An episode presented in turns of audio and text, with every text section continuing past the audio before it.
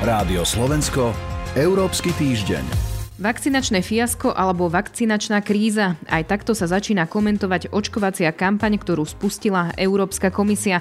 Najnovšie sa sporí s výrobcami, najmä s AstraZeneca, o počty vakcín, ktoré posielajú na európsky trh. Ani Pfizer nedodáva toľko, koľko slúbil. Skloňuje sa regulácia vývozu aj právne kroky. Aké možnosti Brusel má a čo pre neho bude znamenať neúspech? Pýtala som sa experta na finančné právo a tému rozoberieme aj s analytičkou portálu euraktiv.sk Zuzanou Gabrižou Rúžovou. Dobrý deň. Pekný deň. Dobrý deň želá aj Sonja Vajsová. Európsky týždeň piatok do poludnia, keď nahrávame reláciu, spor medzi Európskou úniou a britsko-švédskou spoluprácou AstraZeneca trvá. Vyzerá to tak, že Briti dostanú dodávky vakcín na čas, dávky pre Európsku úniu sa spomalujú. Pfizer spomalil dodávky pre úniu pre zmenu výrobného procesu, ale Američanom napríklad dodá 200 miliónov kusov o dva mesiace skôr. Zaujímalo by ma, že čo sa v Európskej únii pokazilo. Oba tie prípady, jednak firma AstraZeneca, alebo teda spolupráca AstraZeneca aj Pfizer BioNTech sú asi trošičku iné. Ten vypoklejší problém momentálne je naozaj, pokiaľ ide o vakcínu AstraZeneca. Vyostil sa potom, čo firma vlastne oznámila, že dodá na európsky trh len v podstate zlomok toho, čo v prvom kvartáli dodať mala. Tá interpretácia, ktorú tá firma ponúkla, je niečo, s čím Európska komisia má veľký problém a teda tie interpretácie toho, ako je tá zmluva naformulovaná a aká veľká miera záväzku zo strany AstraZeneca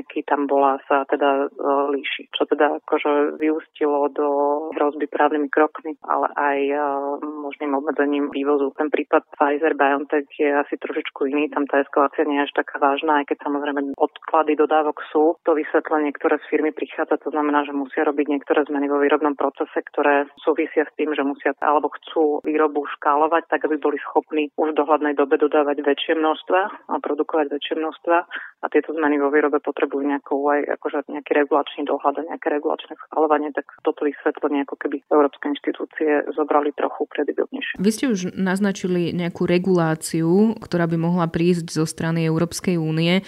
Tá už teda naznačila, že by mohla regulovať konkrétne vývoz vakcín proti COVID-19.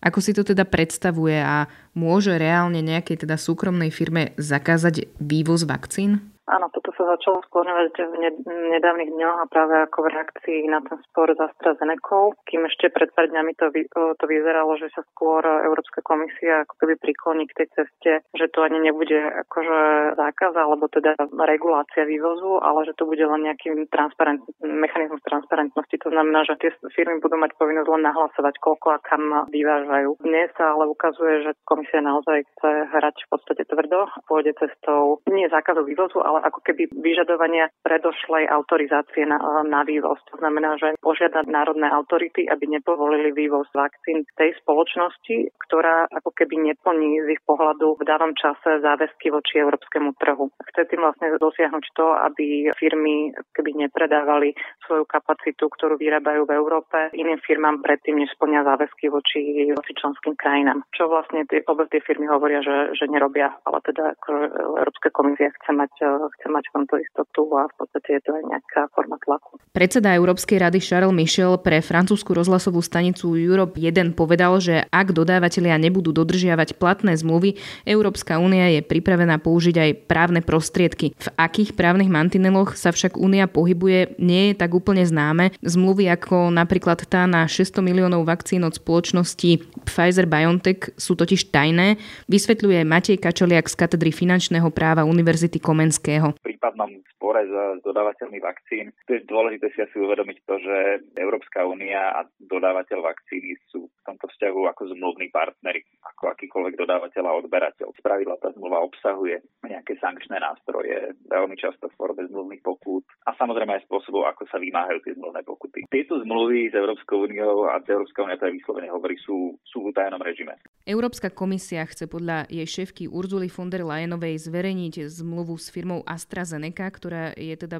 pre Brusel komplikovanejšia, alebo teda má vyostrenejší ten spor uh, s touto firmou. Európska únia tvrdí, že sa jej doposiaľ osvedčilo pobuchať po stole, aby zasilky prichádzali rýchlejšie. Hovorí opäť Matej Kačoliak pri veľkých sporoch v skutočnosti obidve strany majú záujem sa dohodnúť. Spor mnohokrát končí práve potom aj s mierom, aj dohodou, aj, aj nejakým niečím v strede. Takže možno treba aj vnímať tie indikácie, že sme pripravení žalovať alebo súdiť sa skôr iba ako naznačenie toho, že, že Európska únia je pripravená si tú svoju pozíciu držať aj pripravená si ju uhájiť, ale zároveň vie, že v skutočnosti bude vymáhať tie svoje práva mekšími pákami, štandardnejšími pákami, ktoré sa takýchto dodávateľsko-odberateľský reťazce bežne využívajú. A vráťme sa teraz k rozhovoru so Zuzanou Gabrižovou z portálu Euraktiv. Dá sa teda asi povedať, že pre Brusel je celá tá situácia nepríjemná a čo to možno hovorí o jeho schopnostiach vyjednávať, ak sme na začiatok hovorili, že Spojené kráľovstvo, ale aj Spojené štáty dostanú tie svoje sľubené dodávky. Je to veľmi nepríjemná situácia, ako každá situácia, kde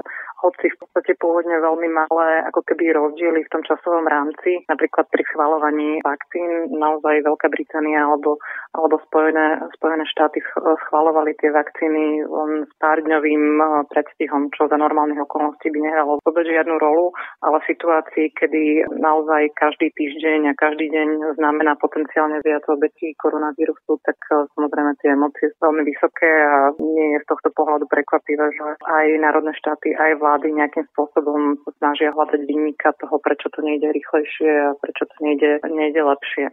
Samozrejme, Európska komisia nejakým spôsobom sa snaží robiť to, čo môže pri, pri tých reálnych možnostiach, ktoré jej výrobcovia vakcín sú schopní dodať. Hej. A Teraz je to naozaj do veľkej miery e, o tom, do akej prinúti e, výrobcov rešpektovať e, svoje záväzky, ale samozrejme aj o tom, aby sa snažila hľadať nejaké, nejaké synergie a ako keby nehádzať tomu procesu ďalšie zbytočné prekažky. Čo sa týka toho vlastne teraz tých krokov, ktoré robí, tak je to aj kvôli tomu, aby istým spôsobom si teda zachránila povesť Európska komisia aj v očiach teda členských štátov, aj v očiach občanov, ktorí teda vidia, že treba v tom Spojenom kráľovstve alebo Izraeli alebo v Spojených e, štátoch také problémy s tými dodávkami vakcín nie sú. Samozrejme, je to problém, ale opäť e, je veľmi otázne, do akej miery mala Európska komisia iné, iné možnosti, než mala v začiatkoch toho procesu. Nastavila nejaké, nejaké priority, medzi ktorými bolo široké portfólium vakcín, nízka cena, na čo, na čo tlačili aj niektoré členské štáty a rovnomerná distribúcia vakcín. No a pri takto zadefinovaných prioritách samozrejme to išlo na úkor času. To je tiež holý fakt. Uzatvára Zuzana Gabrižová z portálu Euraktiv. Ďakujem vám za rozhovor. Ďakujem veľmi pekne. Toľko Európsky týždeň, pripravili ho portál euraktiv.sk a Sonja Vajsová. Rádio Slovensko, Európsky týždeň.